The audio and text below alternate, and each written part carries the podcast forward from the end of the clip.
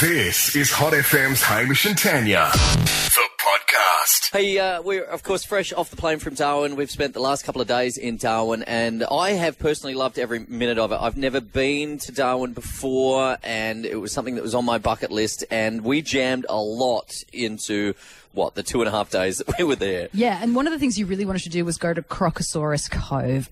We finished the show yesterday. We were there. Yep. Broadcast live.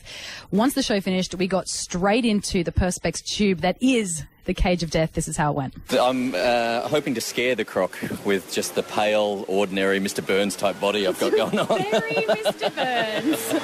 I will just say, though, Hamish, that crocodiles are attracted to bright white colours, so you're just going to be perfect. But when you're ready, Hamish, head on up. We're going to head you up that ladder. Yep. Yep. And then when you get to that other ladder, turn around, face us. We'll give you our last big wave goodbye before you head on down. An- Okay, anything else you need to know? Safety tips or anything? No, what, what's the. Keep your body parts in. Anything you can fit through those slits, you want to keep it inside the cage. Stepping into this Perspex cage.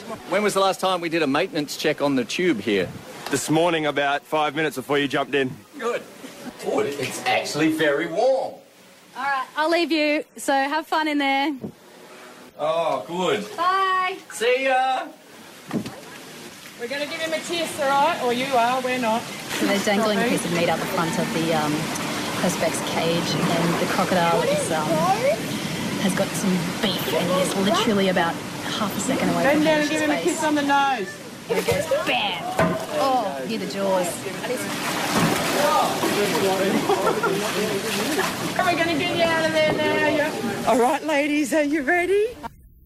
I, I was in there for about 15 minutes, so Hmm. and I, I loved it. It was great. It was kind of a mixture of being nervous, scared, and having a, a ball at the same time, just having so much fun. And they, look, the, the croc will, will float around you uh, because it can hear Your or heartbeat. sense your heartbeat. So it's in the water knowing that uh, you could theoretically be an easy meal to it, but the perspex is in the way, thankfully. Yeah, but it does circle around and it eyes you, and you can tell, you can see that it wants to. Oh, look! If there was no Eat you. perspex tube there, you would be its uh, you'd, you'd be its next meal. There's no doubt about that at all. They, uh, yeah, they're, they're crocs that are in captivity, but this one was over five meters long. So 80 years old. 80 years old. So obviously born in the wild and still, well, it's a wild animal. Yeah. If, if you were there without the perspex, you'd be gone. Oh, you'd be. Go- you know what was interesting because you, you say about the heartbeat. They threw a um a crab in there to get it to bite Yeah. near the cage, so you get these amazing photos. But once the once the crab went down, it doesn't identify it as food because it doesn't have a heartbeat. That's right, it was They're a- it was a dead such crab, yeah. predators in the ter- in terms of uh, of really wanting to Yeah.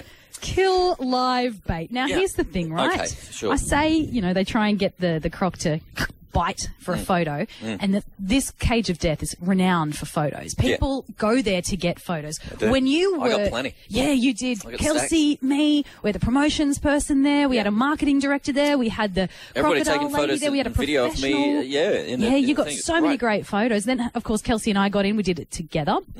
And uh, don't have any photos, which I'm really disappointed in. I've got a few. Got a few. Yeah, a couple of About photos. six. Yeah. And you've got about 4,000. Yeah. And why was that, Hamish? Well, it just so happens that when you girls were in you- having your turn in the cage of death, in uh, another pen w- were a couple of other crocodiles, uh, Wills and Kate are their names, and they started mating. So Mm. they started doing it, and you never see crocs doing it.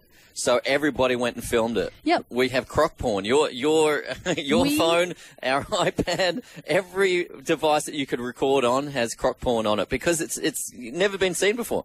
and it had never been seen before. And Chase, the crocodile manager, even left. She, Yep. They left us in the cage by ourselves because everyone went to get their iPhones to Oh, you were record fine. Yeah. Mm. these crocs doing it, including Hamish. So I don't have any real photos. I probably got about three or four of us in the cage of death.